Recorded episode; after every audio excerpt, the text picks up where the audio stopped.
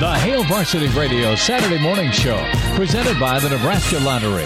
Strap yourselves in. Here are your hosts, Chris Schmidt. Y'all don't even know he was a virgin until he's 28, and now roll tide. And Mark Cranack. Time has come for someone to put his foot down. And that foot is me. Hail Varsity Radio Saturday morning edition. Nice to have you alongside. My name is Mark Cranack, and we have Elijah Herbal in for Chris Schmidt this morning. Elijah, good morning. Good morning to you. It is uh, game day. Oh, Nebraska, Purdue. Let's do this. yeah. Oh, wait. Come on, Mark. It would be game day today. Today. It is not. We have seen Central Arkansas play, though, a couple times on TV. Um, I'm still not quite um, dealing with this all that well. How about you? You doing okay? Uh, I'm doing all right. I just want, want to make a point before we go any further. We also have Damon Barr in this morning producing. Oh, Damon, what's up, man? I wasn't trying to I'm act I'm, like you weren't there. I'm also sad about um, today and what it means. It's it's not good. I, I was getting all It's those those flashbacks from like a year ago or two years ago this past week of like previous Husker game days, and it was really just taking my mood down. It, it was not an ideal week just seeing those. Like, hey, this was you two years ago having a good time at Memorial Stadium. Don't you wish you were doing that again this year? Yeah, there's going to be a lot of that. Google Photos and Facebook and whatever. They're going to be popping up two years ago today, one year ago today. And it's all going to involve football. And um, that does not appear like it's happening. Whirlwind of rumors this week, as there has been ever since, what was it, August 11th when the plug was pulled? I believe that's the date. It was the 10th or the 11th, one of the two. somewhere around there. So this has been a really long three weeks of Sir Yacht of rumors. And if you're not familiar, by the way, I have to point this out for people that aren't, you know, glued to Twitter all the time. There's this dude named Sir Yacht. That's his name on the on Twitter. It's not his real name. Young cat from God knows where. I believe, I believe, I believe he's from Columbus, Ohio. Actually, I think he's an Ohio State student. Okay, that's fine. I don't. and that's that's what qualifies him. Apparently, he has a source. He has a source of some sort, a Big Ten athletic director, but he's just like this random dude, and he he he puts all these rumors out there, and he has gained an immense social media following because a lot of the stuff that he has said, uh, you know, he's made these ridiculous predictions and try to try to give people updates on what's happening behind the scenes with the Big Ten chancellors and presidents and ads. And he's he's at least like partially right on some of it. And so in this conspiracy theory world we're in, people are like, "Oh yeah, Sir Yacht, we'll follow him." And he was saying that there was going to be a vote. He he wasn't the only one. Media members were saying that as well. Um, and that October 10th start date was still on the table. That appears to have been shot down, though. Appears. Uh, and it looks like if this thing gets back on track, it seems like the most likely scenario is earliest Thanksgiving. At least that's where we are today at 7 10 a.m. on a Saturday, which would be the game day. I- all things considered, Elijah, that's kind of how you're seeing it too, right? Like it's Well- it's a Thanksgiving launch or possibly something in the in and around the new year. Yeah, and after did you see the uh, the report from the the Division One Football Oversight Committee yesterday? They, they no, because I've been overloaded with links and clicks and pro- what what did this one say? So this is from the uh, the Division One Football Oversight Committee, and they haven't voted on these recommendations yet, but they kind of released their first recommendations for uh, the conferences that have uh, delayed their football season. So the Pac-12, the Big Ten, and some of the other smaller conferences as well. And uh, what they said was you're allowed 15 spring practices in the fall in 29 days. So it'd be, it'd be the equivalent to the, the spring practices you lost um, from COVID. But that's only if your football season is done or is uh, started in the spring and completed in the spring. Hmm. So if you were to start your season in November from these recommendations, which haven't been voted on yet, but this is what where the NCAA may be going, is that if you start that season in November and it carries over through the month of December into the new year, that you would not be eligible to have those spring practices in the fall anymore. Which is an interesting because it seemed like Thanksgiving was the best option. Yeah, it really did. But then the NCAA's come in now and they're, they're talking about it. It's not approved yet. It's not fully implemented yet. And it would still just be recommendations from the oversight committee with this stipulation in there. So you could still go with the November practice if, if you're fine with doing 12 hours a week of practices and then ramping up through the month of November. Maybe it's the same as spring practices and the Big Ten says we don't need those. But Well, right. I, I guess when, when you weigh it all, spring practices and the make makeup for that has to rank pretty low on the damn priority list, right? I mean, all things considered, compared to the equivalent of a fall camp and the equivalent of games, or a or the equivalent of a somewhat normal season, like those rank higher than these 15 extra, which everybody got interrupted and this isn't necessarily going to affect SEC, ACC, uh, Big 12 teams, right? Because they are playing now. So they've a sense they've in a sense already forfeited those spring practices. Yeah, and, and that's uh, the kind of difference is if say the SEC and the ACC play one two games here and then their season gets canceled, they have forfeited the right to do spring practices in the fall. So say say the ACC pulls the plug and they say we're moving to spring with the Yeah. Big Ten. The Big Ten then would have the option if everyone else moves to spring two, to then do their spring practices in the fall.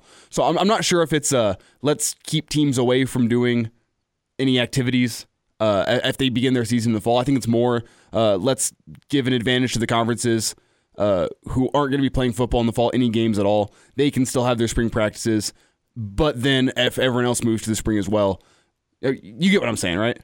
Uh, sort of, right? It's very confusing. My brain is like just done with all this. Oh yeah, yeah. We're just done with we're it. talking about that with Dolman yesterday. How it's just it's tiring. There's so Yeah. there's so many links. There's so many conflicting headlines. There's so much just uncertainty, smoke and mirrors. I don't know who to trust. I don't know which Nope. sources are correct. You, you you get this source, and it's like I have a source telling me the Big Ten is still talking about October 10th, and you go, well, this is from whatever reporter on Twitter. They have a lot of good good scoops. They're usually right about this. And then you get another report from I don't know Nicole Auerbach an hour later saying, ah, nah, they're they're still talking November, December, and I just I don't know who to believe. I'm tired of it all. I just want to be playing football. And look, I, it's it's so funny when you talk about all this because inherently you are min- if you are if you are pro football, you are in a sense minimizing the risk of COVID. It's just true. You just are, right? And to some people, COVID is just not even a thing, and this is all a blown out. It's all blown out of proportion, and it's all a conspiracy theory. And after the election, you'll see, right? Like to a, to a good chunk of the population, that's what that's what they believe that this this whole thing is overblown, anyways. Um, I would say the majority of people understand that COVID is a thing. It is something. The the veracity of it, who it affects and why, um, is gradually just I think more people are questioning. Still understanding that it's serious, and that it does kill people, and that that is not good, right? But as we're as we're sitting here today, we just finished week two of high school football. Have there been some cancellations? Yep. There have been because there's been a few outbreaks and you know people go into quarantine because of it. But they don't just pull the season. right? You just sort of deal with that when it happens. Like when you have an outbreak. Um so so we've had 2 weeks of that. We've had actual college football being played. I mean, sort of. It's not like big time college football, but it has been played. And it seems to be going okay. Right? So so when you NFL looks like it's starting. Major League's been playing all summer. NBA's been playing in a bubble. NHL's playing. Like contact competitive sports do not appear to be increasing the incidence of COVID 19. Is I mean, is that fair to say? Can, can we just sit and make that declaration right now? is the act of playing a competitive sport at the high school, college, professional level, is that act increasing the spread of COVID 19? Is it? I, I don't think we've seen any. Doesn't seem that way. Have we seen any athletes get it through competition so far since all these leagues have been restarting? Aside from was it the Marlins and the Cardinals, where they had that whole fiasco, where they're like, "Ah, we're gonna play." One one guy maybe has COVID. We're waiting for the results. We're gonna get the tests of everyone else back, but we're gonna play this game anyway. I think a couple Cardinals caught it, but I think that was it. right? I, I can't think of any other situations where any athletes got it from competition. have look and and again have there been incidents here and there yeah definitely um j- just like in real life there's probably going to be an outbreak at your local walmart at some point. It's probably going to be an outbreak at target. Like it just it's, it's going to spread. But is is is are sports increasing the spread? D- doesn't appear that way. And are athletes and those affiliated with the athletes, those in and around programs, because of the, even if it's not an official bubble, because of the basic bubble that they operate in, could you make an actual argument they might even be safer than if they're in the general public? Yeah, that argument has legs. Look at this other thing schools have opened back up. All right. Now, I so for folks listening, I, I live in Omaha. I live in Douglas County. We're doing this remote. We've been doing this remote for a while. So I, that's why I didn't know Damon was even there today, because I can't see these guys. Uh, Elijah and Damon are in Lincoln. Um, Douglas County, and specifically West Omaha, where I live, was reported as kind of a hot spot for the virus, for the spread. And it was against that backdrop that Millard Public Schools and others put in place some protocols to to open school back up. I got a couple kids that go to Millard Public Schools. And when they opened it back up, it was just like, all right, first week, 25% of kids are going to go to we're going to have 25% of kids show up on Monday and then they stay home the rest of the week and then another 25% Tuesday and then they stay home, right? So like so that the kids gradually get introduced to school so that the administrators and the teachers can kind of like not have this flood of kids just showing up during a pandemic with all new protocols with masks and how you do recess and how you do lunch and you know to, to sort of maintain social distancing and just these new protocols that kids are not used to and teachers are not used to. So that was the first week. And then the next week everybody just came to school. So week three just got completed. You know how many how many cases there's been at an elementary school that's full of probably oh god i don't know 100 500 600 kids?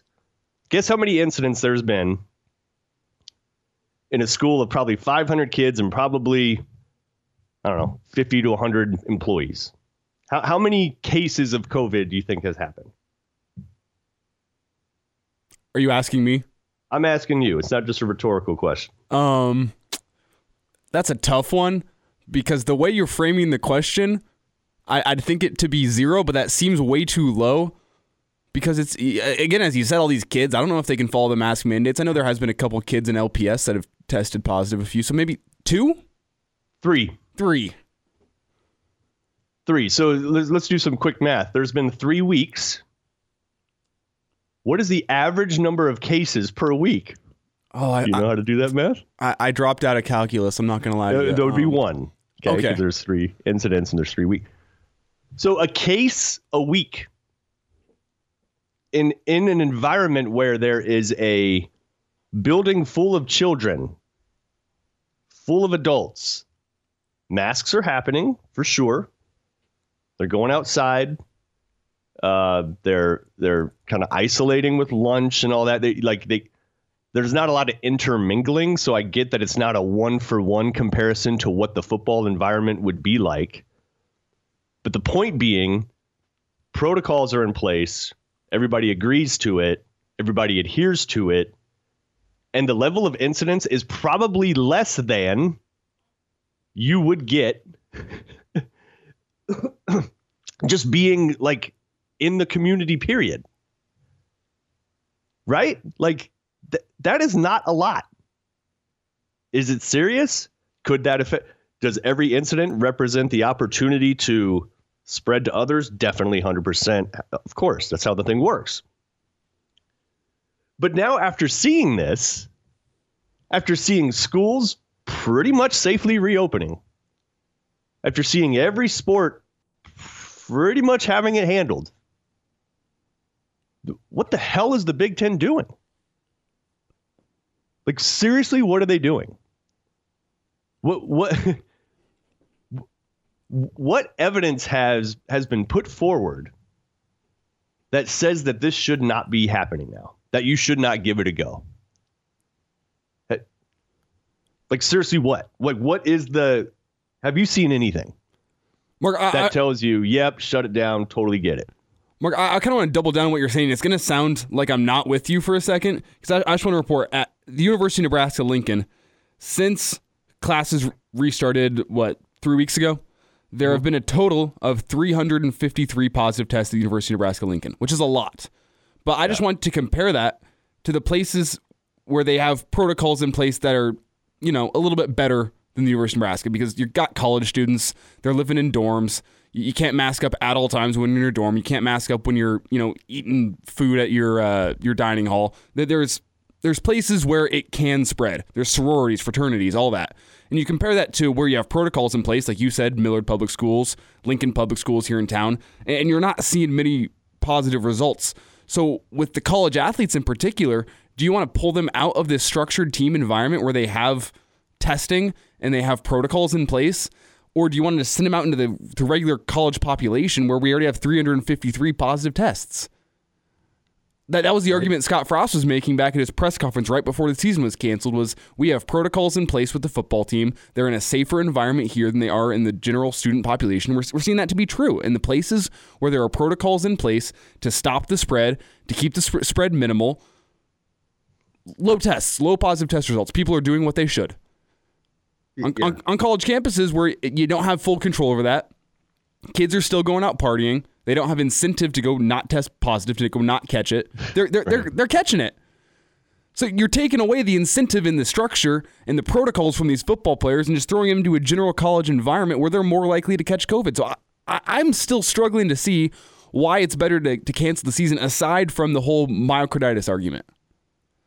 And- Which that science is all over the place. yeah, as you've seen in the past, that Penn State doctor, where he said 30 to 35 percent of our athletes are uh, or have myocarditis once they have COVID. And he's like, well, these are also projections and they're not current numbers, and it's from a colleague, and it was preliminary work, and we don't actually know. Right. Right, and you saw multiple other medical officials chiming in saying that is complete crap. There is no way.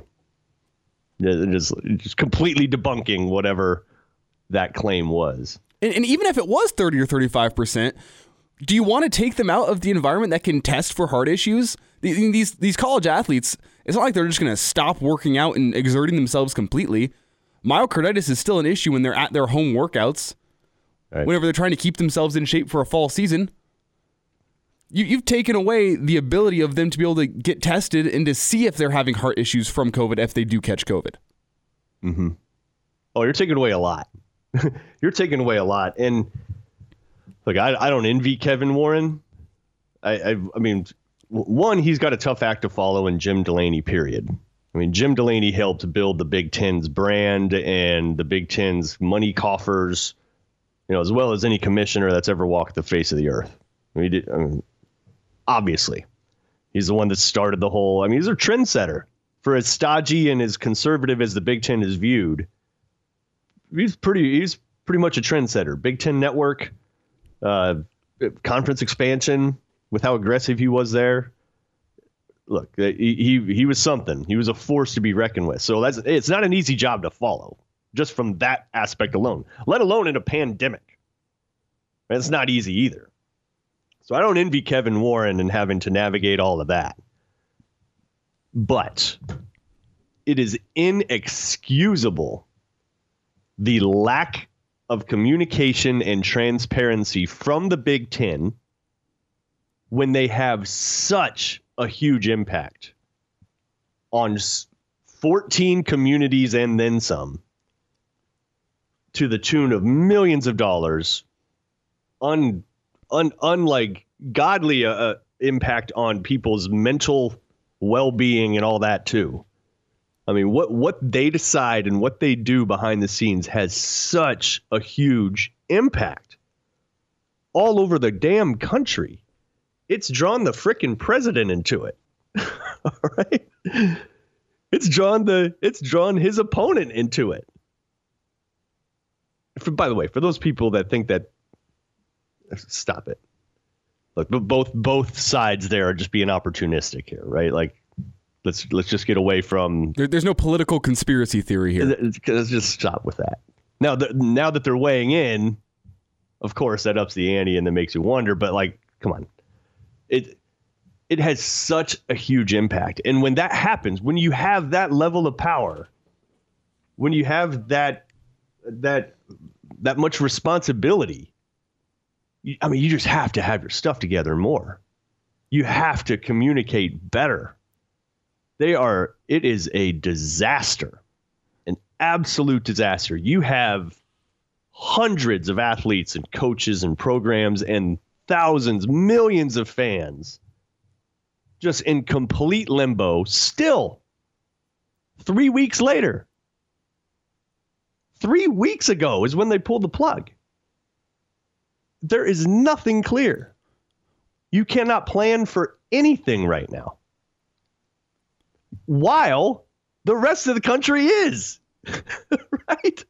I mean, when, when it comes to Kevin Warren, I, I will say, as time goes on, I am more understanding of his decision to cancel the season because you can see where the the the, the pressure is coming from. It's coming from the, the Council of Presidents and Chancellors. This isn't like Kevin Warren going, oh man, like I'm to cancel this season. I'm, I'm to be smart. I'm to be better than everyone else. I'm to cancel this season first. As time goes on, I'm, I'm less I'm less prone to that narrative. I think it's more the athletic directors want to play, the coaches want to play, maybe Kevin Warren himself wants to play. But when 11 of the, the Council of Presidents and Chancellors says, we're not playing this season, I, I get it. Like, he's been put in a tough spot. However, It's not his decision. it- it's not it's not his decision, but the way he communicated this the decision, the PR nightmare that followed, that's on Kevin Warren. He failed in that, but we can't be mad at Kevin Warren anymore for canceling the season. It's not Kevin Warren took away football. No, no, the the, the presidents and chancellors of Michigan, Michigan State, Penn State, uh, Northwestern, Rutgers, all those schools. Those are the people we should be mad at because they're the people that are pressuring Kevin Warren into making this decision. Well, and the ones that are supposedly making the vote. And, you know, that's somewhat frivolous. And, and I got to admit, when, when Mike Flood and the Nebraska players came out with that lawsuit, and we'll get more into this a little bit later on. Um, when they came out with the lawsuit in a in Lancaster County Court, essentially demanding internal communications and deliberations materials that led to the decision, demanding that from the Big Ten. I, I didn't think there was any way, right? I was just sort of like, okay, I, I understand putting public pressure on them, but don't expect anything to actually happen. Then the judge ruled that they actually do have to produce documents by September 12th. Now, keep this in mind. When the Big Ten responded to the players, to attorney Mike Flood, when, when they responded to his request to the court, they were just like, look, releasing these documents would be extremely damaging to the Big Ten, something along those lines. Something along the lines. Like it'd be, they're basically saying, hell no, we can't do that because it'll be a complete embarrassment to the league and we got to be able to keep internal processes and documents and deliberations private. Like that's ridiculous. We can't. No. And the court's like, well, you got to. so in like, what's today? The fourth, fifth? What's today? Fifth? Today's the fifth. So yeah, today's the fifth. So in a week, in within a week, the Big Ten, as ordered in a court of law, has to turn over documents about their internal deliberations and data and and the reasons behind why they made this decision. The, according to a court of law, they have to do that. Now, could they file for an extension or file for what? Maybe could they hang it up in legal? Could they just outright refuse to do it, and then just and that leads to a whole thing? Look, there's ways they can, I guess, stall, but not really because this is all getting expedited. Usually, the it's part of the discovery process. Usually, the discovery process is much longer, but given the time-sensitive nature of a season, of football period, of all of this stuff, the court ruled that yeah, you got to turn that stuff over. So, by their own words, turning this stuff over would be embarrassing. By their own words. Well, now they have to. What kind of embarrassing crap are we going to see in a week? I'm trying to. Is this something about? I mean, all, all a couple presidents and chancellors came out after the the vote happened and said there was no vote per se, like, mm-hmm. and then the Big Ten comes out a couple weeks later and says, well, it was 11 to three, and it, the, the the verbiage within their their statement still makes it a little confusing whether or not there was a vote. Is that where the, the the the embarrassment comes from, and that there wasn't even an official vote? Is that where we got issues? I, I don't know, but and or the data that they used to even inform the vote. But there is something they're hiding here. yeah, like, and they got to release that in a week now. And I bring that up not to get into kind of court mumbo jumbo stuff and ha, gotcha, Big Ten. But imagine that pressure that is now on the conference, on the chancellors and presidents, if indeed they really don't have much other legal recourse but to turn over the documents. and if they know there's some embarrassing stuff in there, they basically have this week to get their poop in a group and come out with a legitimate plan. And I think if they do that, and it's something that Nebraska, Ohio State, Iowa, some of the ringleaders in terms of a return to play kind of uh, caucus that has developed, something that satisfies them. I could see the players and the parents and the attorneys maybe backing off and saying, all right, you don't have to release your stuff, but hey, come out with a damn plan for us to play ball. So this week is big.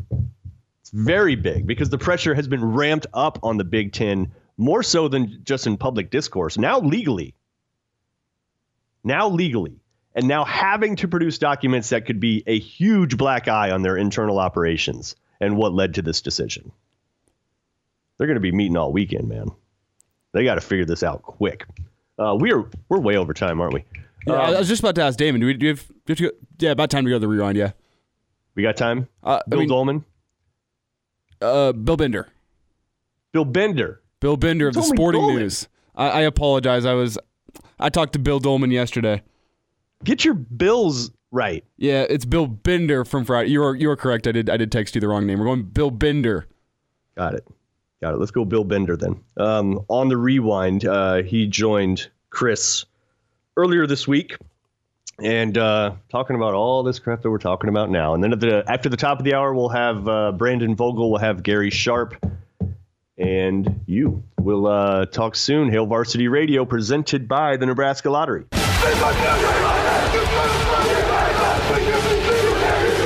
Now, back with Hail Varsity Radio, presented by the Nebraska Lottery, with Chris Schmidt and Mark Kranak. Back with you, Hail Varsity, presented by the Nebraska Lottery. Some college football thoughts from Bill Bender. Let's say hi to Bill with the sporting news. You find him on Twitter at Bill Bender92. Bill, never a boring week in the Big Ten. How you doing? it's just the latest chapter, and I don't think we're quite done with the drama. It's kind of unfolding like. Uh, pretty good TV show. But I think there's more in store this week. I do too, and I really loved your story. Uh, sportingnews.com is is where you can find it. You know, a path forward for the Big Ten. And, and Bill, you made some arguments this week as far as how the Big Ten could move forward, revisit things to to get in to get back in the game, get back on the field here, uh, maybe as soon as October. What are some ideas you had? Well, I think the first step, and there's some rumors that it might happen this week, is they have to revote and they have to make sure the right safety protocols are in place to play football this season. And then once you're done, once you can do that, to me, you know, the date October 10th is kind of being speculated about. I'd go a week earlier. I'd go October 3rd. Give yourself another bye week. Um, give yourself a chance to catch up to the other conferences and and go out and play. I mean, Nebraska and Ohio State, obviously, Iowa have been very vocal about this because now that the vote is out, we know who wanted to play. We know who's leading that charge to play. I don't know if it's going to happen. You can never speculate that on, on stuff like that, especially in 2020. But the blueprint is there. Bill Bender's with us, Sporting News, Hail Varsity Radio at Bill Bender 92. Bill, if, if things get moved forward, and we'll get into some more detail on that here shortly, you know, how, how is Nebraska going to be remembered by by you, by by folks in the Big Ten, by college football in 2020, if indeed the Big Ten can reverse course and we're, we're actually kicking off here in Big Ten country? Well, you know, if they can play, it, it I think, Chris. I guess the question with me is how many games can they play to legitimize it, right? Mm-hmm. I think eight is a good number if they can get there. And, and here's the thing I've been saying all along, and I kind of fleshed out in the article. I know there's this, this theory that they might try to play starting on Thanksgiving. As fun as that sounds, and I get the reasons why, it's still a non-starter to me because it feels like you'd be playing a consolation season. If they open up on Thanksgiving weekend, they're up against the Iron Bowl in Notre Dame, North Carolina. It's it just play with the actual race instead of starting your own race, if that makes sense. It, it does. Question I have for you.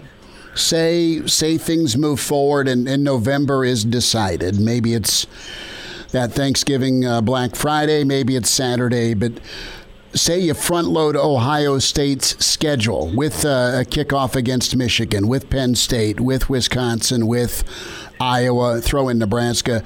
Say you don't have as many games, but say it's kind of a death march test for Ohio State. Could Ohio State still be considered on December 20th, even if they have three or four fewer games compared to a second place SEC or ACC team? Yeah, I think so. I mean, that, that's what I'm saying. You got to get the number up something comparable, though. Mm-hmm. I mean, I, I think it's not going to take us long to realize that Ohio State probably has the best team in the Big Ten with what they've got coming back. But you know, you got to play the games. I, I can sit here and say all along, you know, Ohio State would not lose in the Big Ten on paper. We've watched them dominate. They've got all this talent coming back, but all it takes is a night like they had at Purdue a couple years ago, or a night or a day like they had at Iowa a couple years ago, and that can happen. You know, I'm sure all these uh, uh, other Big Ten teams are reading that, and they're going to want to take their swings at the Buckeyes. I want to get your thoughts here with uh, you know a, uh, a revote. So we're waiting. The athletic directors they've got to present a plan, right? The return to competition committee's got to have a plan. They've got to throw that out there to the chancellors. They've got to throw that out to the presidents and convince look, we've got a way to, to deal with COVID. I think with the rapid testing. Uh, approval by the FDA, and I think Illinois has been a part of that. You've got a chance to take a test and get a result in 15 minutes. If you get some federal help with testing, uh, not just for football, but for other sports, that could be given to you. The myocarditis is big, so you're going to need EKG and machines and equipment to scan and test your student athletes, but maybe that's another federal handoff. So both of those things happen. You test and you get things under control uh, back on your college campuses and specifically within your football bubbles. I mean, is that is that the plan that they've got to sell? Do you think the chancellors and presidents are more receptive now that the vote tally is actually out there? That's eleven to three. Kind of ironic in some ways that, that we're seeing all this happen, and at the same time, what I'm reading is that that COVID cases are spiking back up. Yes. So there, I have some concern with that. Um, if you're going to forge ahead, and they're not ignoring COVID. I think they're just going with the information they have. And I mean, my only concern would be if there's a serious case or two, which is totally possible once you drive those numbers up. But at the same time, you know, we saw football last weekend. There's been no reported outbreaks with Central Arkansas and Austin Peay, for example. Um, I watched high school football across Ohio last weekend, and you know, there were games on ESPN and everything else. So I think the appetite is there. I think the Big Ten, while making the decision early, is kind of being influenced by the fact that the SEC, the ACC, and the Big 12 are still going, right? And, and I think that's something. I, when they made that original decision, I'm guessing they thought that the ACC, Big 12, and, and SEC would eventually fall in line. I did too, and, and I think the thing that kind of threw the, the Big Ten a curveball. I mean, everyone's hedging their bets here. The Big Ten wanted to be first to pull the plug and kind of call the shot of college football. I mean, they've got that that type of ego, and I'm not knocking them. It, it just is what it is. The Big Ten carries a big stick traditionally, and they wanted to be on on the right side of this, but they also wanted to, you know, be the smartest guy in the room. That's how I look at it.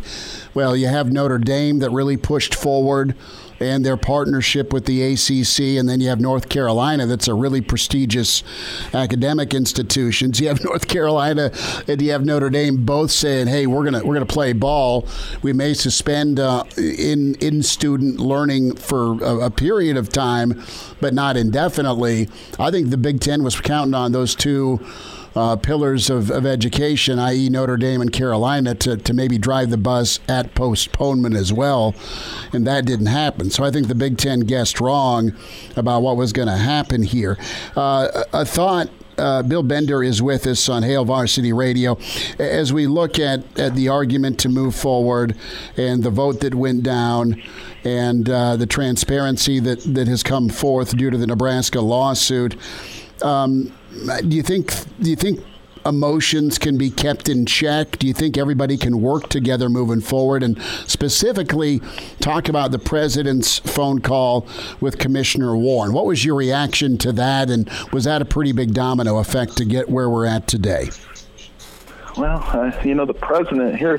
Here's something I've been telling people all week, and I, I, you and I have had enough discussions. We don't dwell too much on politics, but here's something you can't ignore. Um, Minnesota, Wisconsin, Ohio, Pennsylvania, Michigan, and um, Indiana. That's 74 electoral votes. and a lot of those states lean Democrat right now. So just being presented with that info and knowing we know here in Ohio, I tell people this all the time, the last president who didn't win Ohio was John F. Kennedy in 1960.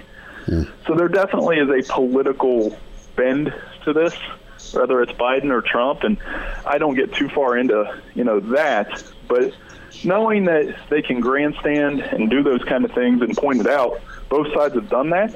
And number two, if Trump plays a role in getting Big Ten football on the field, or he takes credit for it, however you want to look at it, it will be a factor in the election. I don't deciding factor. I don't know about that but a factor, absolutely.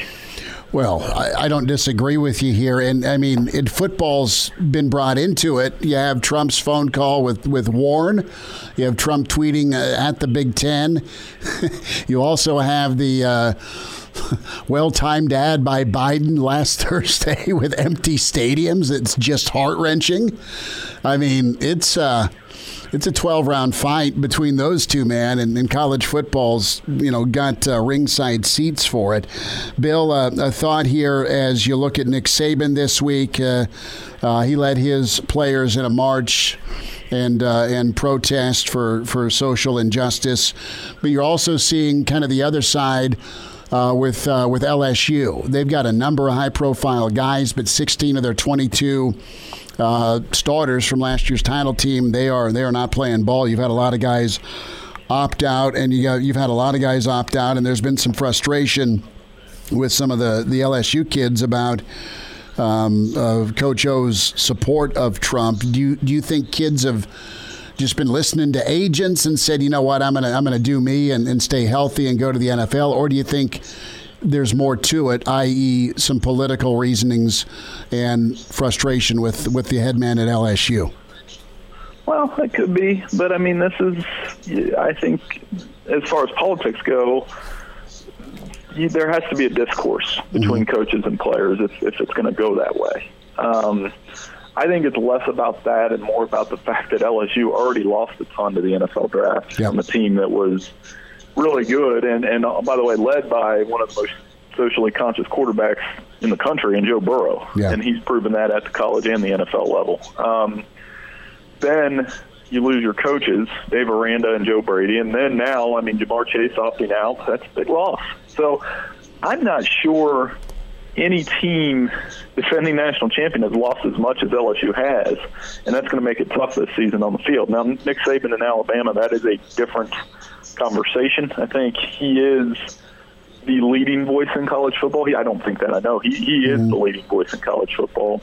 What he's done for those players is is very good, and I think he's keeping those conversations open in a state that historically has been a hotbed for racial issues. And that's putting it mildly, right? So I think Saban is doing the right things to, to advocate for his players and, and will continue to do that. And I wouldn't expect anything less. A couple more minutes. Bill Bender's with us, Sporting News, talking some college football. Hail Varsity Radio at Bill Bender 92. Bill, uh, I want to get into some NFL here, and uh, I'm usually not one to ask for fantasy football advice, but I got to get your take here with Cleveland and I, I, team up and do fantasy ball with my little my little guy. My son's my general manager uh, in good times and bad, and uh, we've got Nick Chubb. We've also got Kareem Hunt, and uh, we just kind of took a flyer on Kareem, you know, with the suspension last year. Who do you keep uh, of the two? And you could also make the argument to keep both. But I mean, Chubb's rushing yards and carries were great. Hunt, though, isn't far removed from winning the, the league rushing title. You're kind of up there in in in uh, you know AFC Central territory. What do you think of the running back room for Cleveland? Uh, you got to have them both. I think Nick Chubb, obviously, he could lead the AFC in rushing again, or, or be right in that discussion. Right, be, he finished behind Derrick Henry last year, but he'll be in that mix. And then Kareem Hunt, a super talented back. That is a heck of a tandem, and you're seeing that. And you've seen that in the NFL for yep. years, where you want to have the handcuff, whatever you want to call it, but the handcuff anymore, they they split up the carries pretty evenly. I think. uh you know, it's a little bit different than down in Cincy where they have a super talented running back in Joe Mixon, but they don't have a guy behind him. And then you start to wonder how that'll work out. So yeah, I mean that, that's a good thing. I mean, obviously, it's sporting news with a little less college football over the next few weeks. I'm, I'm helping out with. The, I actually started at sporting news on the fantasy desk, so awesome. kind of like riding a bike. Um, but if you need, if you actually need advice, go to Matt Lutovsky on there. He he is. He and I have been working together for 12 years, and nobody does fantasy football better than Matt Lutovsky. I'd love that. Don't that. tell him I said that though. Well, you know, we'll, we'll maybe send him the audio clip and and get a smile yeah. out of him. How are you feeling about Cincinnati? I mean, what what do you think uh, a second year is going to be like with Zac Taylor and specifically Joe Burrow? What's a fair expectation? They got awesome skill position talent. I, yeah. I mentioned Mixon, and then the receivers with AJ Green coming back, Tyler Boyd, Auden Tate. You know, that's that's pretty good three targets there, and then rookie Tee Higgins working into the mix. I mean, Burrow's going to have guys to throw to. They're very high on him in Ohio right now. Bengals fans are super excited, and with good reason. And I think Joe Burrow could have a season very comparable to what Baker Mayfield did as a rookie. Um, there may be some picks, and there's going to be growing pains. There always are with rookies. But I think his yards and touchdowns could please fantasy owners. I, I think so too, and, and expecting a a, a, bounce back year from Baker. I mean, I'm not saying that they'll just ask him to manage. They'll still want him to make some plays and make some throws, but he's got a lot of weapons too, doesn't he? And, and you got Bill Callahan up there uh, as part of the offensive line, uh, you know, brain trust. Yeah, they made investments in the right spots. They got Austin Hooper. They got Jack Conklin at tackle. They drafted another tackle. I mean, they still have OBJ and Landry in those two running backs you mentioned. So it's kind of a no excuses year. You know, last year – they were out there as the offseason darling. They were kind of a like a WWF heel in some ways. Like they didn't really know how to handle the hype. Yeah. And I think that's what I'm watching this year. Did they learn from those lessons? Will they be able to handle the hype in a division where you have three guys that won the Heisman Trophy in Lamar, Burrow, and Mayfield, and then the other guys back, and Big Ben's won a couple Super Bowls. So that makes the AFC North one of the more interesting divisions in football. It, will be. Um, last thought here on football before we talk Netflix. Uh, I need a, a, a, thought here. This I saw this uh, with a, a, Twitter handle for Nebraska, and it was it was really cool. They wanted a GIF or a picture of the Husker running back you'd have to, you you would give the football to at the one yard line it, it being, you know, Trump says the ball's at the one, and we're trying to decide is he, you know, is it first and goal or first and 99 with the with the Big Ten here coming back. But uh, I'm a Tom Rathman guy, so I, I I said, you know what, give me give me the old fullback from Grand Island, and uh, Tom Rathman was my pick. From an NFL standpoint, past or present, what's the one back that you say he's getting me the ball, he's going to get the ball, and, and he'll get me the touchdown 10 times out of 10? What back would you pick from the one? I'll give you two answers. I'll give you the, the Nebraska answer. The first name that popped up was Schlesinger. Okay. Um, just remembering him as a fullback. Was, you know, Rathman, Schlesinger, Makovicka, whoever. But I just remember Schlesinger being really tough He's awesome. runner for them. NFL, I got to go Emmett though. Okay. I mean, Emmett's going to get go behind Moose, and he's going to get in the end zone. He's going to beat my Packers, and that's just the way my childhood was. So maybe I'm a little cursed there, but I think you got to give the ball to Emmett. Man, there were some really fun play. I mean, they didn't turn out fun for you, but I mean, there were some really fun years. The back and forth with Dallas and Green Bay, and finally, you know, you guys got over and got Dallas and Irvin and Emmett and Aikman up at Lambeau and put the smackdown on them in the postseason after instead of having to go down there. Uh, you know, in some of those '90s teams, so you uh, you had the last laugh. I'm going to go uh, Earl Campbell. Uh, I love watching the That's NFL films. Uh, uh, Earl, just how huge. I still have nightmares about Texas Stadium, the old ones. I, I, I can't do it. I can't talk about it. I mean, it just they ruined my childhood. They were great teams though, and, and they really were. And I remember those years. It was a lot of fun. Well, Nebraskans still have nightmares of Texas, so we're, we're on the same page. Uh, quick thought here on Cobra Kai. I'm, I'm, I'm sifting through Fargo. So I started that, and I'm on season two of there, and I don't know how I feel about season two. Season one was great with Billy Bob Thornton, so that's what I'm checking out. But you're big on Cobra Kai. Original Karate Kid was money, but but is this something I need to look at? You do. Uh, anybody that is a true fan of Karate Kid will appreciate the two things this show has done and why it's resurfaced on Netflix and it's taken off. One, it offers a lot of fan service for the originals, and sometimes reboots don't do that, but it does it in a way that you don't roll your eyes too much. Okay. You're pretty much into it. And two, uh, William Zabka as Johnny Lawrence is absolutely incredible. It, it bridges. It's a rare show that bridges Gen X, Y, and Z, Okay. and that's really hard to find. And, and I think this show is pulling that off in spades, and, and I think that's why a lot of people are streaming it on Netflix. I look for that to continue. My buddies have been texting me about it all week. It's pretty incredible. I'll have to check that out. And it's the most hated dude of the '80s was was Johnny from Cobra Kai, uh, arguably. Bill Bender, awesome stuff with the sporting news at Bill Bender 92 on Twitter. Bill, it was fun, man. Thanks for a few minutes. Hey, no problem. Thanks for having me on. The Hail Varsity Radio Saturday Morning Show, presented by the Nebraska Lottery. Strap yourselves in. Here are your hosts, Chris Schmidt Y'all don't even know he was a virgin until he's 28, and now roll tide. and Mark Kranak. Time has come for someone to put his foot down. And that foot is me.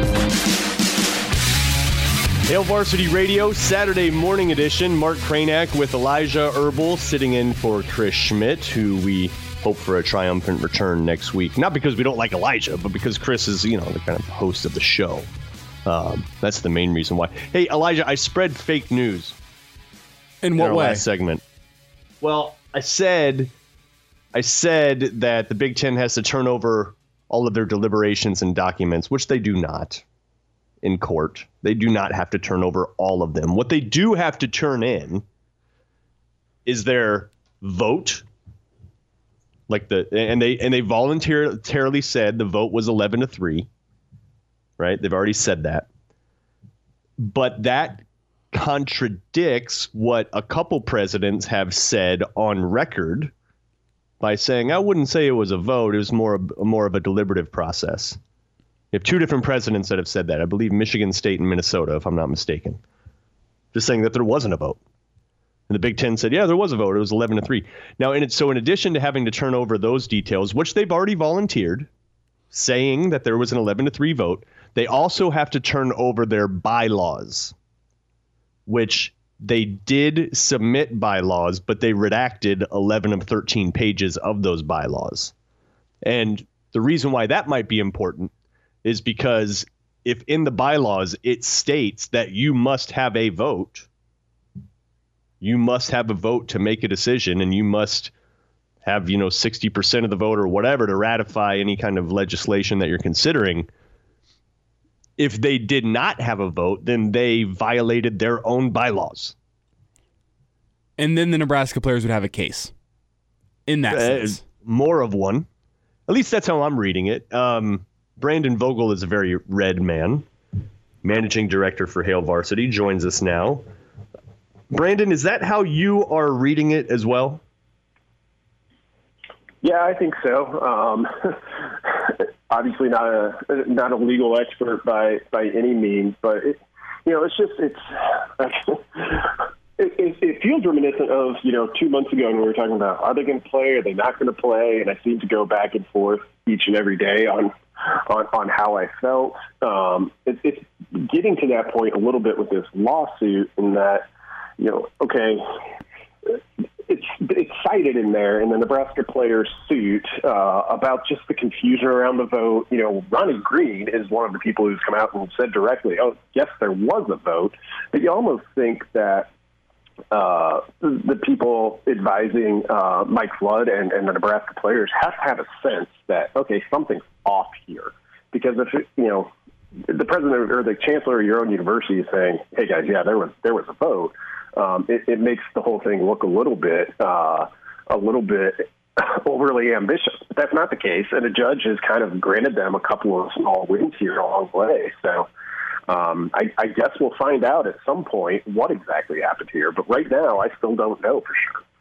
Brendan, we were talking in the first hour. It kind of feels like the Big Ten has something to hide here. Are you getting that feel as well? Um, possibly. Uh, you know, it, with the filing that they made this week, um, and as, as, you guys were talking about with with the parts that were redacted, it, it, it, makes me feel that way a little bit more. You know, initially. Um, initially, when they came out and said, "Oh, you know, we can't do this. This is just an unreasonable expectation," it's you open this door. I mean, it's it's all the kind of like standard legal stuff that you would do. Um, you're not going to turn over things unless you're unless you're forced to. And, and so far, they've been forced to. Um, so either, you know, I know there's there's some legal ex- experts out there just in the past couple of days who have been talking about uh, what what happened here. Why are they why are they being so opaque with something that should be pretty straightforward? So they came out and gave the results of the vote. Um, but if I guess if they can't prove, like, I just I don't know what the protocol is there. Like, okay, it was eleven to three supposedly. Like, what evidence, what documents are there that that note that? I mean, are we looking for you know a, a hand, a, a tally by hand from Morton Schapiro on Northwestern letterhead? I, I don't know. Uh, you know, and I'm not making light of it. It's just it's strange, and when you can't do these things in person, um, it, it makes it even a little bit. It's just such a odd marker of our current time right now, and we'll see where it goes. There was a report yesterday in Sports Illustrated, Brandon, about um, Mark Schlissel, who is the president of the University of Michigan, incidentally an immunologist too, uh, as being sort of the ringleader of the group that is against playing, and that's kind of the holdup right now. Uh, just your your response to that report and maybe its ramifications and what it portends for the future, if anything. Well, um, Michigan obviously carries a lot of weight, uh, and and that's not just in the Big Ten. That's not just in a football sense. That's nationally as you know a, a pretty powerful university, um, and a pretty powerful university has to have a pretty powerful president. And with his medical background, I mean, I think if if he's um, if, if he truly is kind of the the leading leading the charge on that, that that could make things tougher than it would have been. Um, but again, if if if we get to a point where the Big Ten, I mean, at some point the Big Ten is going to have to have a return to play plan. Um, it probably needs to come soon. Uh, I mean, I was saying that within a week after the Big Ten announced this decision, and it was met with such um, such resistance that the sooner you can get that out, um, you can just move on to okay, here's what's coming next. But Big Ten hasn't gotten there. I know Big Ten ADs and presidents, chancellors, coaches are all working on it, um, but it seems like the time is. Well, the time was about a week and a half ago to to kind of have that locked up, and they're they're still trying to get there. So, you know, it, with the eleven to three vote, uh, if, if you're starting to look at okay, now you've got to flip some votes. Um, it just it, it becomes really really hard when you've got such a heavyweight in Michigan if they remain opposed. Uh, we know Jim Harbaugh wants to play, of course, but we just don't know how widespread that was at the University of Michigan itself, which is you know has fifty thousand undergrads and expertise in, in so many areas. It's not quite as you know, I guess unified uh, as Nebraska has been, but then a, a lot of Big Ten schools probably weren't. Brandon Vogel's with us on Hail Varsity Radio, and Brandon, I want to get into the NCAA Division One Football Oversight Committee. Uh, their head Shane Lyons, who's the athletic director of West Virginia, had an interview on Thursday night where he kind of talked about the uh, the recommendations that they're laying forth, going to send it to the NCAA for approval next week. Uh, in there, they talked about uh, early enrollees not being allowed to play in a spring season. They talked about uh, an April 17th stop date, and they also talked about uh, fall ball as a way to kind of replace the spring ball that was lost this past spring. Can you take us through what the oversight committee said and what that means for Nebraska? Yeah, so um, and and this might uh, have some some influence on on what the Big Ten decides to do. So if if I have this correctly from from what they decided, uh, you basically your options are to play in the fall. So if you're Alabama right now and say Alabama plays their full, you know, they're, they're able to get through their ten games and they go off and, and win the college football playoff in all likelihood because it's Alabama that's fine. Okay, you did that in the fall. You had your 2020 season. You can have spring football, spring of 2021. Um, if you're playing in the spring, which we know, uh, like FCS football, for example, some of those conferences are planning to play in the in the spring. Um, solely contained in 2021, you can go through what I think is the 12 hours of practice per week now, 12 hours of workouts and practice, which is only five hours actually on the field. Um, do that through the spring, play your season, uh, or do that through the fall, play your season in the spring, and no spring football practices then after that, of course. You got to be done by April 17th, which is about when a traditional spring football practice session would end, uh, and then you get ready. The interesting part becomes if you're the Big Ten and, and you're looking at post Thanksgiving or that Thanksgiving weekend, that season is going to have to bleed into January, um, at which point you're playing in 2021, so you also don't get spring practice. So if Nebraska plays plays an eight or ten game schedule starting towards the end of November, that goes into you know probably January, well certainly January, maybe even February that would be it for for the spring semester. There would be no spring football practice for Nebraska under these recommendations. Hmm. Hmm. Hmm. So that that is one thing. So all, uh, when you kind of throw it all together, that means that the teams that have pulled the plug, or the conferences that have pulled the plug, Big Ten, Pac-12, are sort of volunteering themselves into a disadvantage compared to the rest of college football uh, in that you are just forfeiting being able to practice in the spring 15 times like the rest of college football is. Are are there any other kind of structural, organizational, maybe systemic sort of disadvantages that the Big Ten and Nebraska will experience compared to the other conferences as a result of postponing, delaying, potentially playing in the spring? Um, None that immediately come to mind. I mean, so I guess one of the key questions in terms of a restart timeline for the Big Ten is this is a conference, and, and you know, and this is a big thing for for Ohio State, but probably for Penn State too. Um, are they willing to sit, sit the playoff out? Uh, if, if, you're going to do that in November, I'd be surprised if the playoff moved. Um, I'd be surprised if the NFL was okay with that. Um, if you, you move the playoff to closer to the Super Bowl. Um, I can't see the league being being super excited about that.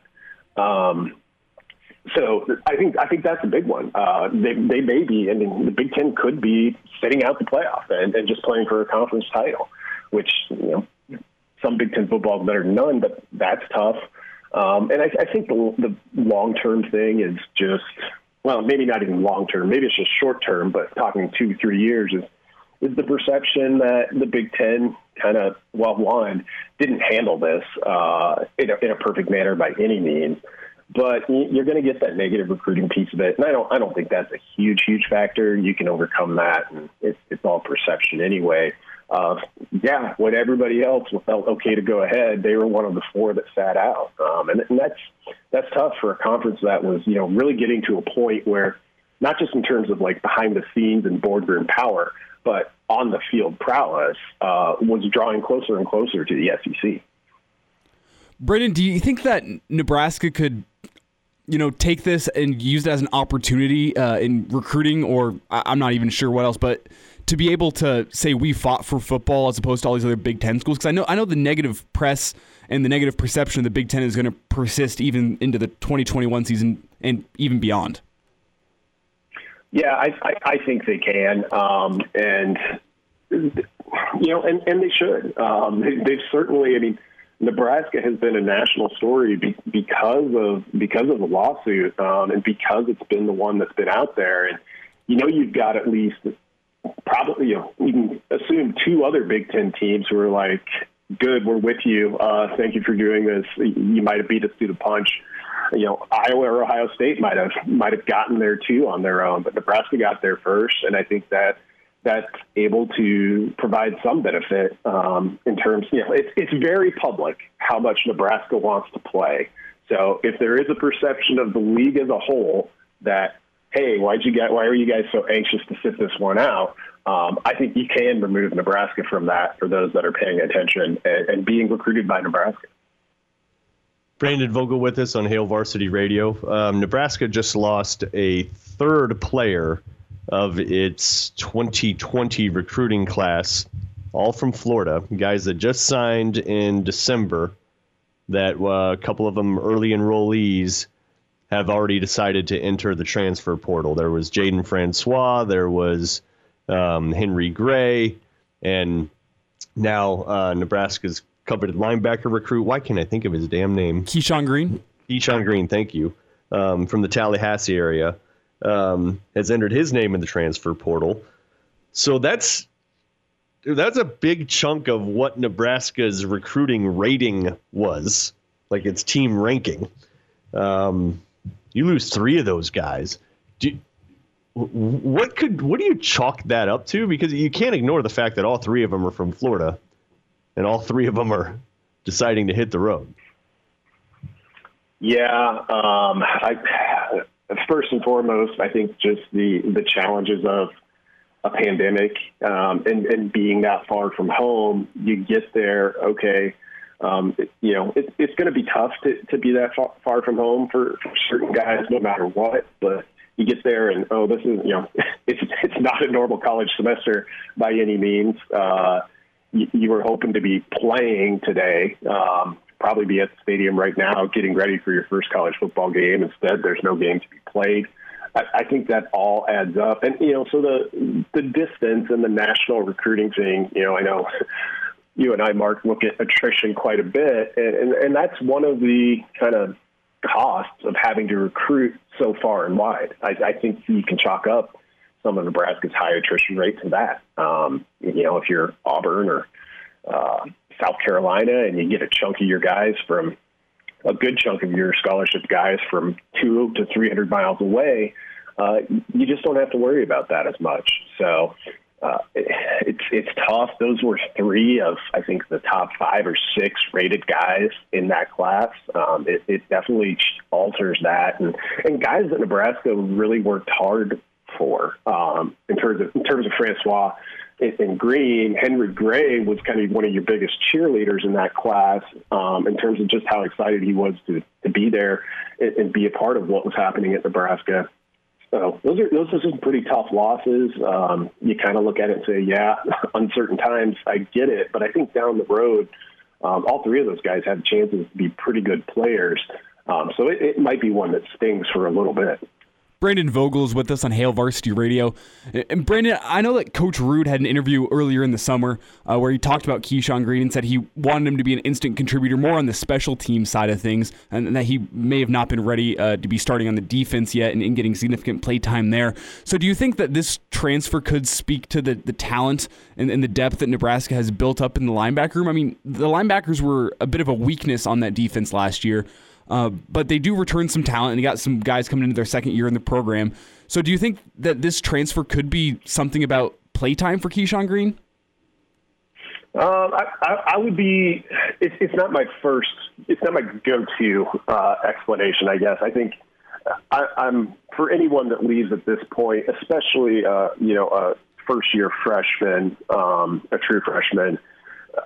I'm going to guess like you know, hey, stuff's weird. Uh, this isn't what I thought, uh, and being far from home kind of underscores and, and, exacerbates all of that. I, I'm still thinking it's that, but you know, it, with the also with the this will be interesting to watch too in recruiting just in general with everyone basically getting a free year now. Um, so we play whatever, however many games you can play this season. Um, you can still come back in fall 2021 you know, for those guys that were in last year's class, they probably some of them definitely signed places based on like, okay, um, this guy's here, he's a senior, so I come in, I'll try and play right away. If I don't, I've got four games and I can redshirt, and then should be wide open after that. This changes all that math. So, I mean, I think there's there's part of that too. Brandon Vogel is with us on Hail Varsity Radio. Uh, we do have college football today. Let's see how many games we got. It looks like six on the docket today, uh, most of which on ESPN or the family of ESPN. Uh, one game on CBS Sports Network. Monday you got BYU Navy, which I would say is probably the big, the, the first sort of real college football game. Um, it's a high major or close to it. Um, who you got today? Any of the games today on the Eastern Kentucky Marshall, Middle Tennessee Army, SMU, Texas State, Houston Baptist, North Texas, Arkansas State, Memphis, Stephen F. Austin, and UTEP. That's who we got today. Any of those games have any appeal to you today?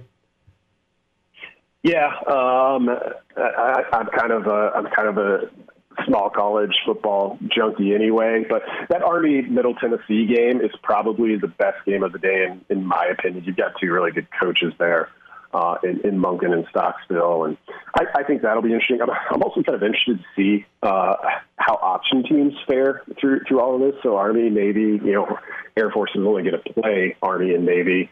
So I guess that's that's about it. Um, but I think those are always tough outs, and, and we've we've known that for a long time. But I think they might even become a little bit tougher just with you know all of the uncertainty uh, of this. Uh, those those teams have been running the option for a long time, so that that one's up there. And that Memphis Arkansas State game uh, will be interesting. It'll be a look at Memphis, you know, without Jay Nor- Norvell now, and obviously Arkansas State's traditionally been a pretty pretty strong one. So I think that could be that could be a pretty fun game too. And you got two schools that are pretty close together, so that's always fun. Uh, although I guess you know you can't really have a, a rivalry atmosphere if the stadium is in a the 20% capacity. But those are the two I'd probably most pay attention to. Brandon, last thought before we let you go. My fantasy football draft is this weekend. Uh, it, it's a big deal to me. It's about all I'm looking forward to this fall is my fantasy football league. So I got to ask, are, are you yourself a fantasy football player, and do you have any last minute tips before my draft? I, I, I don't. I apologize. I'm literally the worst person you could ask about this. Um, my dad and I, my dad, brother, and I used to play fantasy football, like adding it up by hand uh, back in the day. Um, but other than that, I have not played. I don't follow the NFL that closely. Um, but if you can get Joe Montana, take Joe Montana. That's my there you go. Brandon Vogel, um, managing editor for Hail Varsity. Brandon, appreciate your time, man. We'll talk to you next weekend. Thanks a lot, guys. All right, there's Brandon Vogel. Um, Gary Sharp, the Iron Horse, is, is uh, coming up next. And God, Elijah, it's just like uh, there is just no certainty we have been able to talk about on this here program for months. You know what I mean? Like, what is something certain that we can discuss? Do we just look ahead to 2021? I mean, the, the Husker account did tweet out, hey, year from today, Nebraska, Illinois, and Ireland. You think we can go ahead and bank that one and just start breaking that down? I don't know. I mean, that's that's still uncertain too. I mean, it, it's gonna we'll, we'll come in the next few months and, until we get the the news of when we're playing, and that w- w- it's gonna be uncertain probably until the week of whenever our game is scheduled by the Big Ten. Because up until that point, I'm not going to trust them to, to actually have a season. I think we should talk to Gary about the weather. We got Gary coming up. You see that swing we're we're about to experience? Are you, say, are you saying the weather's more certain than college football at the moment? that is a weird statement to make, but yes.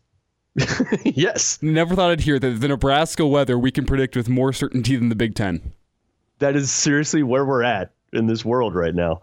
100 degrees on Sunday, 50 on Tuesday. Let's talk to Gary about the weather. Um, he joins us next, the Iron Horse, Gary Sharp, on Hail Varsity Radio, presented by the Nebraska Lottery. Early to rise with Hail Varsity Radio, the voice of Husker Nation. Here's Chris Schmidt and Mark Kranek. Hail Varsity Radio, Saturday morning edition rolls on. Mark Kranak with Elijah Herbal. Chris Schmidt is out, and he will be back next week, we hope. And we are joined now by Gary Sharp, the Iron Horse. Gary, let's um, let's talk about things that are certain around here.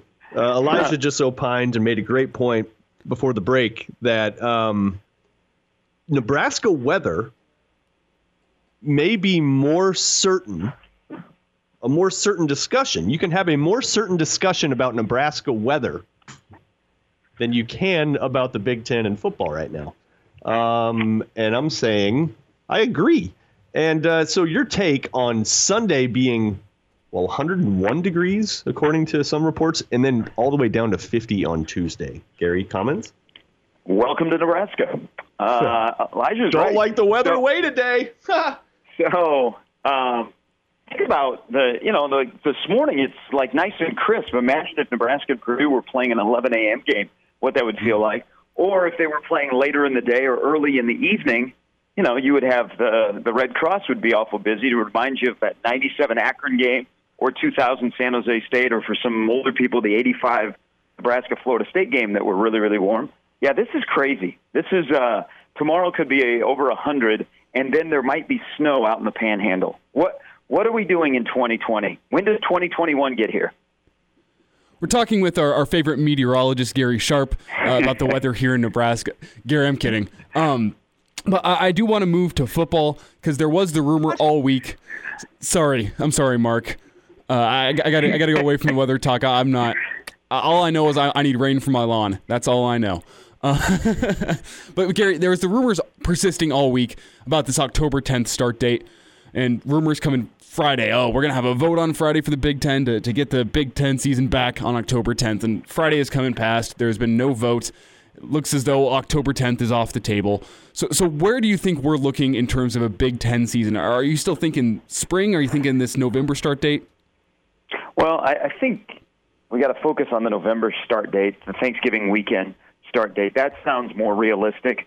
I it was a rough week again for the Big Ten. Uh, you know, you've got different factions, whether it be coaches or athletic directors or presidents, that are not all on the same page, and they all want different things. And I understand that we would like football back sooner than later. And I thought for a moment that the October 10th was real and was going to happen. And and and it you know you, never know. It could happen. They don't have to make uh, public that they are going to vote because I think if you are going to re-vote on something that is not before Thanksgiving or 2021, it's a guarantee that you have enough votes and you're going to move forward set a schedule. I just don't know where the Big Ten is right now, and we kind of say that every week and every day because I don't know what the direction is, and I'm not sure what the knowledge that is being shared. And any knowledge that's being shared medically seems to get shot down and pulled back and forth uh, between different entities, and it's going to be tough. And I, it's it was another rough week. I, I think we were all hopeful, and then we were discouraged, maybe then encouraged, and now we sit here on a day that was going to be the start of the Big Ten season, and we're looking around, and there's a handful of games that are being played this weekend, and then next week on a Saturday, there's going to be 21 games played. Uh, so I'm thinking they're focusing now on Thanksgiving. Maybe there'll be um, more movements along the medical side that'll put some presidents and chancellors at ease that they can make the decision and a schedule set. But the Big Ten's got to do something. They've got to set a date and they've got to move forward and say, this is what we're going to do. We're not off of it, and it is our goal to get to this point. This is how camp's going to look up to ramp everything up, and we're going to go with it, and that's what we're doing, and you won't hear from us again until the season starts. Look, uh, Gary, in, in this kind of social media world where you know the news cycle it changes by the minute, um, things can get sideways for an organization pretty quickly. Uh, but you have to kind of understand that that's the world you're living in. Can can you yeah. just kind of put into perspective for us, like how bad the the Big Ten has handled this compared to any organization or other conferences period i mean just how would you assess their ability to communicate to their constituents with such a momentous and crazy impactful decision i think for a major business like the big ten conferences what they did with everybody inside of their bubble and outside of their bubble to explain the decision is just purely it's dysfunctional it's discouraging it's really uh, people use this as an example of what not to do, and you compare it to the Pac-12, which there's you know it football means less out there compared to the Big Ten. We've seen that this week as the Big Ten has become a prop in the political world. Is they explained to everybody what was the decision and what went into it, and nobody was caught off guard when they made the decision. We are hearing now, Mark and guys, that some coaches and athletic directors actually heard it like just minutes before it was announced publicly on the Big Ten Network. That can't happen. Um, but I think also you've got some people that are trying to undermine each other. So they're so they are going to the reporters and they are giving them information. I don't know how much longer Kevin Warren can go with keeping things secret. I mean, because it seems like everything is out there about the Big Ten. That's why it's time to find a grown up in the room that takes the lead and says, This is what we're going to do. We're sticking with it. This is why we're going to do it. And we're moving forward. Instead of, hey, you might have October 10th, you might have Thanksgiving, you might have 2021. And the Big Ten sits on the sidelines. And they even look at the Pac 12. And the Pac 12 has a game changing relationship with a daily rapid testing company. The Big Ten is still on the sidelines, and they haven't done anything like that. It's amazing. Gary, what do you make of, of the damage this is going to do to the Big Ten's reputation? How lasting will that be? And do you think that that will trickle down and hurt Nebraska too? Well, from Nebraska's standpoint, I mean they've got they've got friends uh, locked in arms with people from Ohio State. I think from Nebraska's standpoint, um, you know what? They're going to be okay. There'll probably be some people around the conference that will look differently at Nebraska, but Nebraska wants to play for multitude of reasons. I think the Big Ten as a brand has taken a hit. I think the football part, the development part, how you sell your program will take even a bigger hit, of course, if these other conferences start their season and they make it through their season. And when they're making it through the end of their season and they're getting ready for the playoff and you're just beginning your season, that's going to look bad. But I think from the football development side, what's really concerning now is those programs that you compete against on the field, on the field, are ramping up contact. They're about to play games, and yet all you can do is just put on left pads and have no contact. You're going to take a step back in terms of development, and I think that worries a lot of coaches. But what we're seeing, guys, we also learned this week, and and and I, this wasn't the case on uh, August 11th. This wasn't an option. There are probably four or five programs that are not in a position to play in the Big Ten this year and they are probably going to stand up and say, "Yeah, we're not fighting for that October 10th." Well, there's 10 programs probably in the league that say, "We're ready to go. We're fine. Our campus is good. Let's play football." I, I, I one of the things that I, I've warned about the lawsuit is, was there ever what what kind of vote it was or what you were voting on? Because was there ever an opportunity for some schools to move forward and some schools to opt out this year? Gary, kind of a two-part question here, so I, I just want to get your take. You're you're you're around the high school football world. Called a game last night, right? Yep. All right. Yeah. So I mean, you, you know, high school football's back. So with that, you talk to coaches, you talk to parents, administrators, athletic directors, all that. Um, just just real quick, what what has been what what have you heard from them as it relates to coronavirus and sort of the outbreak, and then the complications that brings with um, getting ready for football. Is it a huge deal for them, or, or has have things been going okay? Are there whispers that oh my God, there's a bunch of people that have the outbreak, or does it seem manageable? I guess is my overall point. I, that's a great word to use, Mark. Is manageable. I mean, every coach and every player is walking a tightrope every single day trying to play football. What is encouraging is we have heard nothing, nothing in this country when it comes to the high school uh, football that is being played of any tracking of cases that were transmitted while you were playing football against each other.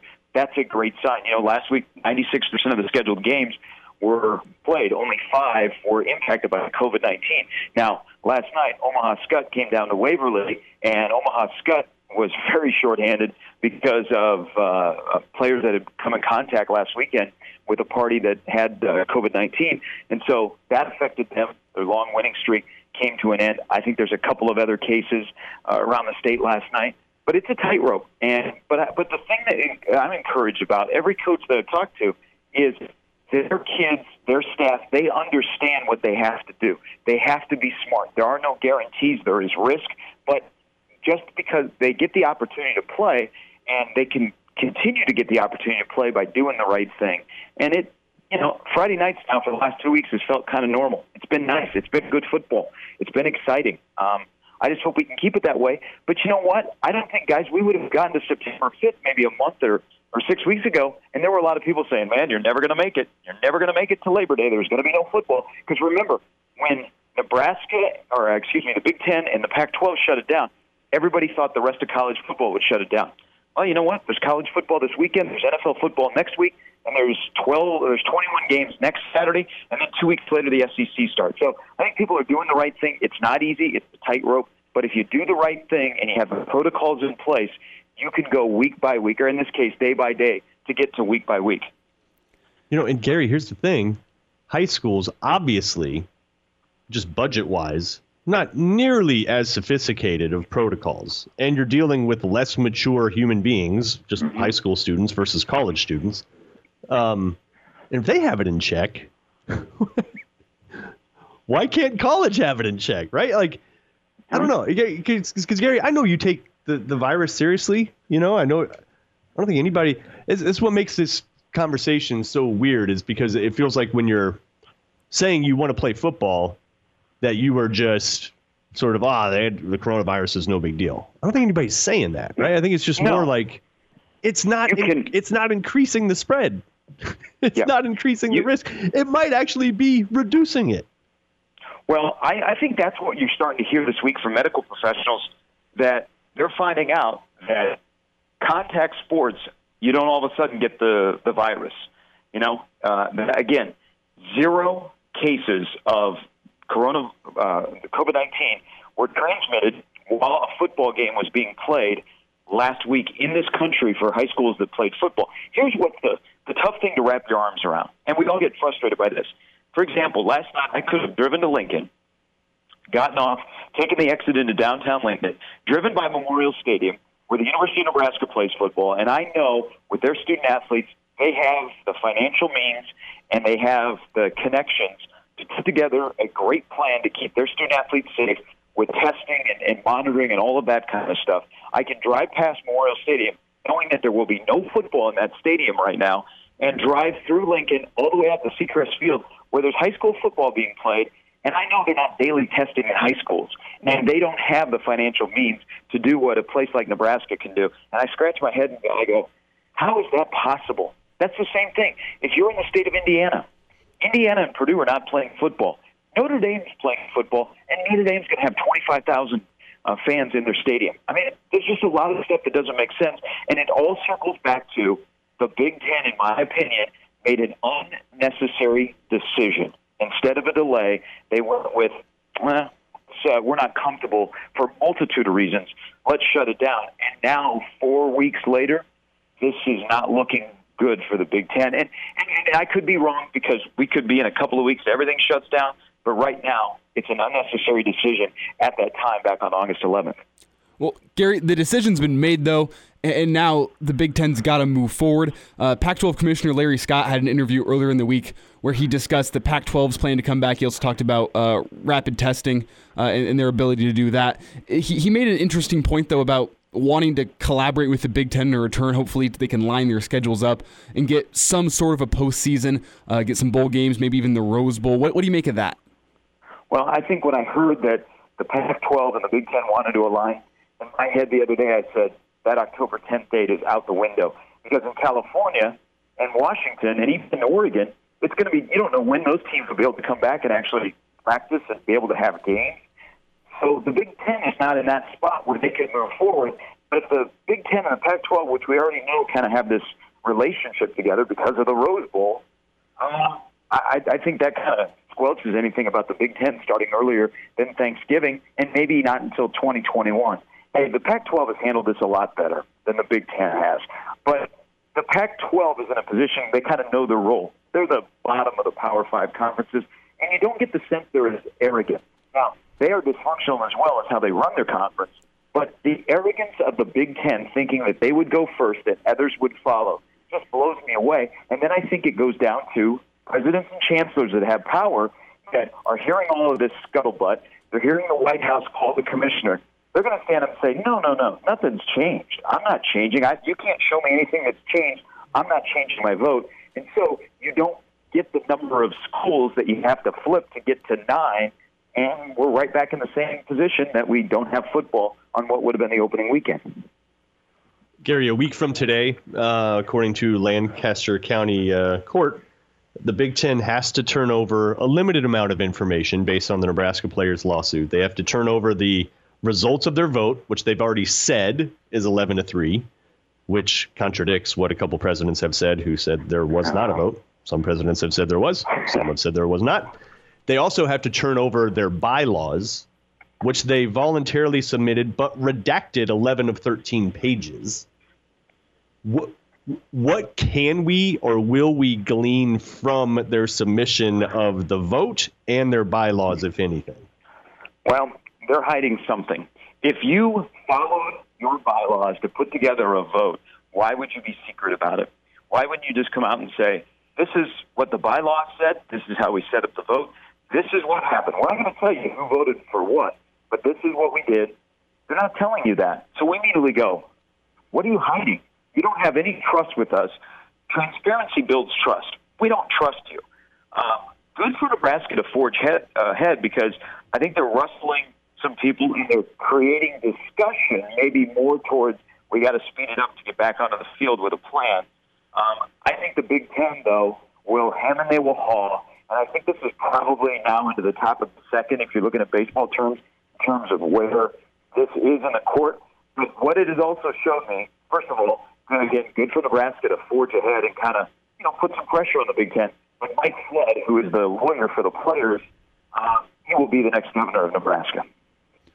Gary, He's going to put this on his resume, and he'll, he'll, he'll, he brings back Big Ten football, or is part of bringing back Big Ten football. Mike Flood's the next governor of the state of Nebraska. But I, I'm curious to see how this uh, goes. But I, I think the Big Ten is really, really nervous about this being allowed to move forward. Again, it goes back to arrogance. I think they thought we, we, we responded to you the first time. It's not. There you go. You got the information. We're moving on. Well, as a judge in Lincoln said, nah, not so fast.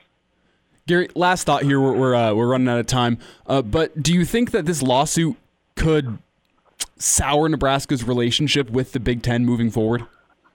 Uh, maybe. Um, but remember, Nebraska is still a, a big part of the Big Ten in terms of the finances and the, the eyeballs and the brand.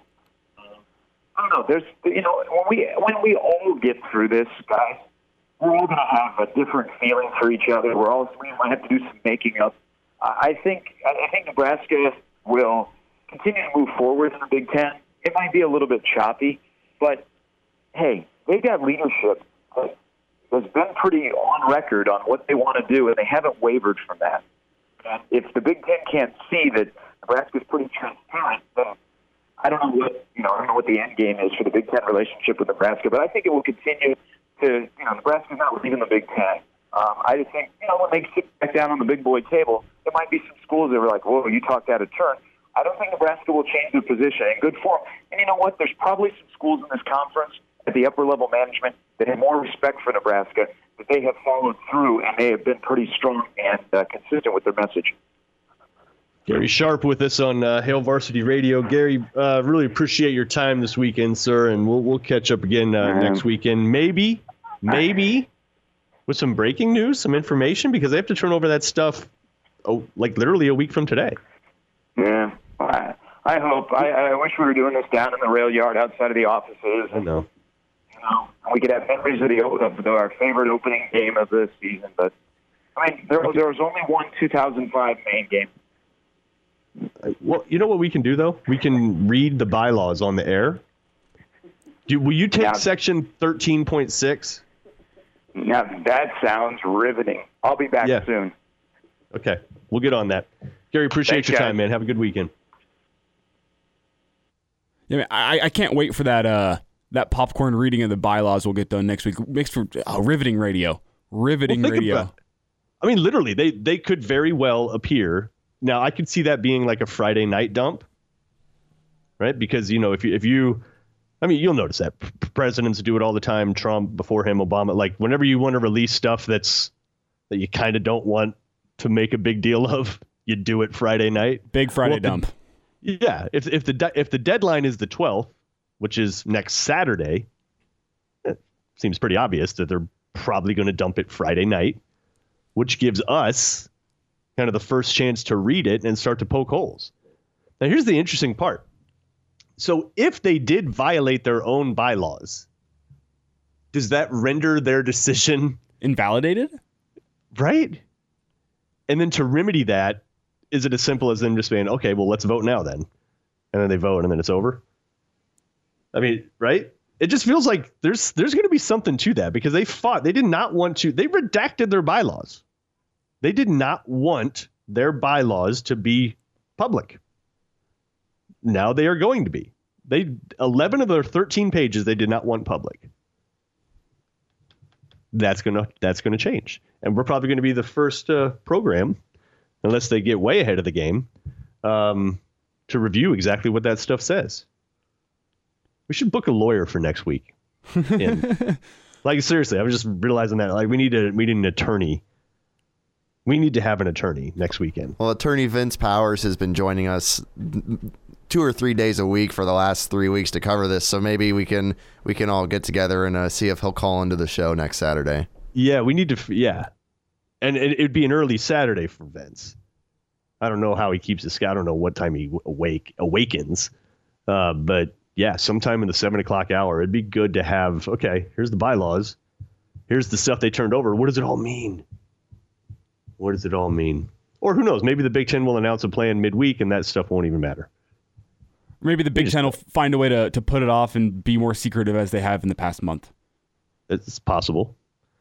Certainly possible. I, I don't pretend to understand anything legal. Uh, I'm not going to lie to you about that one. That's why it'd be good to have an attorney on. But for some reason, I, I'm I'm not putting it past the Big Ten to be able to, to keep their secrets. Hmm. Uh, but my, my, my confidence level after the past month in just the Big Ten uh, itself is, is low. It's really bad. I mean, Gary just mentioned it because look, Pac, the Pac-12 made the same decision. How come they're not getting a bunch of pushback and how come they're not being criticized? How come the president's and vice president candidate is not coming after them? Right? Like, well, because they're not in battleground states. That's part of it. But, but they made the same decision, right? No one's giving them crap because, uh, to Gary's point, they actually uh, provided information as to why they made the decision. Whether you agree or disagree, they're fine, whatever. But at least you know. It's just embarrassing. You know, Michigan is having today a protest at the big house. Michigan parents, um, presumably Michigan players. There's talk that Harbaugh himself might even go. One o'clock today outside the big house. What, if anything, will that do, especially if that's happening on the campus of supposedly the ringleader against playing, University of Michigan President Mark Schlissel? So that happens today. Got to organize a don't man. protest at Memorial Stadium for Nebraska fans. I mean, I don't. Th- I think you could draw ten thousand. Damon, is it is it time for us to go? It feels like we're over on time here. Yeah, Damon says we can wrap it up. Okay, let's wrap it up. All right, Elijah, thanks for sitting in. Damon, good job. Thanks, man, for being there. And um, Fun show thanks today. for tuning. Had a good time. Yeah, it was good. Thanks, thanks for tuning in this weekend to Hail Varsity Radio. We're back again next weekend and uh, talk to you on Monday. Oh no, uh, Monday's Labor Day. I think we don't have the show Monday. I believe it's Tuesday. Ooh, that's right. Talk to you Tuesday at four. All right. Um, Hail Varsity Radio, presented by the Nebraska Lottery. Over and out.